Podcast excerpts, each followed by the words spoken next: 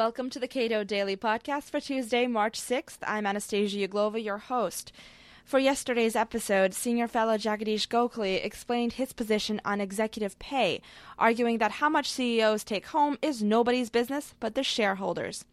Today, managing editor of Regulation magazine Tom Firey adds his own two cents to the debate over how much executives should be paid by the firms they lead. Scholars Jagadeesh Gokhale and Jerry Taylor recently wrote an op ed in the Wall Street Journal arguing that CEO pay need not be capped. Do you have anything to add to that argument? Well, I have some disagreements with it. And I'm uncomfortable with that because, first of all, I'm a huge fan of Jagadeesh's work, and I challenge him with great trepidation. And, uh, and I'm a fan of Jerry's work and challenge him as well. But I want to pick a couple quibbles with things that they said. The first thing they argued is that we should pay CEOs more than we do now, and that that would somehow be better for workers. I think they're incorrect with that. The second is they claim that there's no public policy issue with CEO pay, and I think they're wrong with that too. But the reason I think they're wrong in both of those is going to be different than what most people out there talking about social justice, why they argue that it's wrong. I want to submit that CEO pay is absolutely no different than pay for any other worker anywhere else on the wage scale. So, from the guy at the lowest level to the guy in the middle level, the low level managers, all the way up, they are paid in accordance with what other people with the same skills would be willing to take. It's all competition at various skill levels, plus, there might be some sort of a premium put on top of that to encourage good behavior, kind of an anti shirking premium if you follow the academic literature if I am willing to do a job and I can do it at a certain level for $10 an hour, and someone else is willing to do it for $9.50 an hour, the firm is going to hire the guy doing 950 or else I'd better lower my price to meet him. Same is true with CEOs. A firm is going to hire the best CEO they can get, but they're going to keep the price in mind, or if they're not, they're being irrational because CEOs seem to be scarce, CEOs can demand a lot higher income than what, say, you or I or you know most other people can demand. Because in theory, CEOs are bringing a different set of skills to the table, and those skills are rare. You're talking about improving skill sets to improve salaries across the board that's the only way to really raise worker pay. All this talk about minimum wage, all this talk about redistribution, I think all of that is really just silly politics. The only way to really raise people's pay levels is simply to raise their skills, especially in comparison to other workers. Yeah, okay, nominally we can raise what their pay is. You know, we can say it's $12 an hour instead of $3 an hour or whatever we can change it to. But ultimately, what determines what you can buy in the marketplace is the skills you bring to the marketplace. If I'm more skilled than most other people, I'll be able able to afford more things than most other people. What about just skimming on incentives? So you're you're paying people the least that you can for the most productivity, but if you incentivize them more, if you give them a better pay structure or more options, they're probably going to produce more and then you don't need to pay so much to your CEO to turn the bottom line around. That's a theory you hear a lot, but if it's true, then firms are wildly, wildly irrational. Firms are in the business of making money. That's all they're out there to do. If they can make more money by paying their workers $20 an hour than $15 an hour, they will pay them $20 an hour or the other way around. The way to get that salary increasing again, the way to make it more profitable for the firm to hire you at a higher level is to raise your own skills. So then why do firms, given the choice, invariably choose to increase executive pay rather than worker pay to get to the same level of productivity?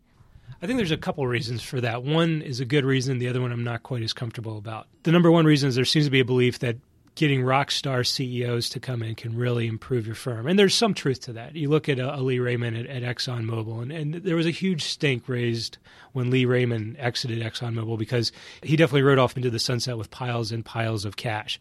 But on the other hand, it's very hard to argue that Lee Raymond running Exxon didn't make ExxonMobil shareholders and employees and stakeholders and everyone else in ExxonMobil make them piles and piles of cash as well. In my opinion, Lee Raymond probably is one of the greatest CEOs in American history. Same with Jack Welch. They ran firms that blossomed and that very easily could not have blossomed. And I think their management had a lot to do with it. And in Raymond's case, you know, he pulled off probably the most difficult or one of the most difficult corporate marriages in the history of firms. He married Exxon to Mobil two firms with wildly different corporate cultures, a marriage that very much could have turned out the same as the Time Warner AOL marriage, but instead went the other direction. And top management deserved a lot of credit for that. They somehow made it work.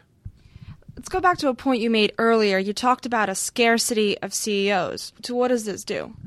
That's where, if people are really concerned about CEO pay levels, that's what they should be thinking about. And, and I'm somewhat concerned about this as well. We know CEO pay began to really escalate in the 90s, and we have some anecdotal evidence that it has escalated even more here in this decade. And I think the reason is because we've made it harder and harder for people to be CEOs. So those who are CEOs can demand even higher pay, even higher premiums. And I think this is where there is a public policy issue because I think some policy decisions have been made that have made CEOs more scarce than they ought to be. Part of that is the Sarbanes Oxley bill, well, now Sarbanes Oxley law, which requires CEOs to sign off on matters that I don't think CEOs have any way of knowing whether it's correct or not. So it becomes a very high risk guess for them. And naturally, they're going to demand a ton of money to take a high risk guess, or else, you know, they might end up like Ken Lay and head off to jail.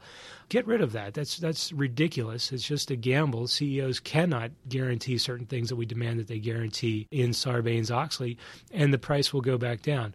Did CEO salaries actually markedly increase after Sarbanes Oxley went into effect? I don't have any hard data on that. There is some anecdotal evidence that it has. We do know CEO salaries or overall total CEO compensation began to accelerate a good bit in the 90s, and this is following the 1993 law limiting how much of a CEO and how much of a, of a top level officer's pays can be written off of corporate taxes. What began to happen there is CEOs and other top level officers began demanding all sorts of kind of exotic compensation packages that continued to pay them high levels of money without that money becoming taxed. Things like corporate jets and country club memberships and et cetera, et cetera. Things that probably their cost to the firm is higher than their true value to the CEOs. And if we would get rid of that tax law, the CEOs would probably demand less cash than they are value of all these you know exotic other types of compensation. But sounded good at the time to pass this law, and so we've seen an acceleration. Uh, Henry Manne, good Cato friend, I believe he's an adjunct scholar of Cato, formerly head of George Mason's law school, now quasi retired. He's argued that a lot of this starts back in 1968 with what's called the Williams Law. The Williams Law basically made high level corporate officers and managers harder to get rid of, and he believes began to insulate them. And so these managers began to demand higher pay than was necessary, but reduced the competition to become CEOs and top level managers, kind of started pushing in this scarcity. And that other things have simply built on, on top of that. And I kind of follow Henry in this. I think we have made some foolish tax decisions, some foolish regulatory decisions that have made managers artificially scarce, and that's why their pay is so high. And it's not because they're bad guys, it's because, again, government has made some foolish decisions that's made their skills more scarce. Would a cap on salaries be just another one of government's foolish decisions then? Yeah, I don't get the cap idea at all because all we'll do is, is then find some way around the cap, or else CEOs and corporations will flee the United States for other places where they can pay CEOs because we know now that CEOs are is a global market. We see amazing number of American names of corporations in Britain and in Asia. We see uh, Asian and European names now fixing to U.S. corporations. It's a global market. And if we handicap ourselves, both the corporations and the CEO talent and top level manager talent is just going to flee to other countries. I think some people perhaps incorrectly link CEO pay to the low pay for line workers. How do you debunk that argument? This is what I argue against that. Again, keep in mind, I believe, and pretty much every economist I think believes, that pay only is based on what other people with the same skill sets are willing to take for the same job. So if I were to suddenly drop CEO pay in half, that shouldn't in any way raise worker pay at all because it's still the competition among workers at that skill level that's going to set their pay, not what some guy above them on the ladder, below them on the ladder. This really is a fight. This is what's interesting. This is really a fight between managers and shareholders of firms. And this is an age old fight. How do the managers protect themselves?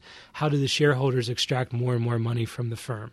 I guess the notion right now is that the managers are winning, and so the shareholders are fighting back, and they they're making this claim that oh well we're on the side of the workers, but no, it's both of those sides fighting over the money. The majority of support for the Cato Institute's work comes from individuals, and Cato depends solely on tax deductible contributions to provide the public with a wealth of free resources, including this podcast. We hope you'll consider supporting or even joining Cato. For information, please go to www.cato.org.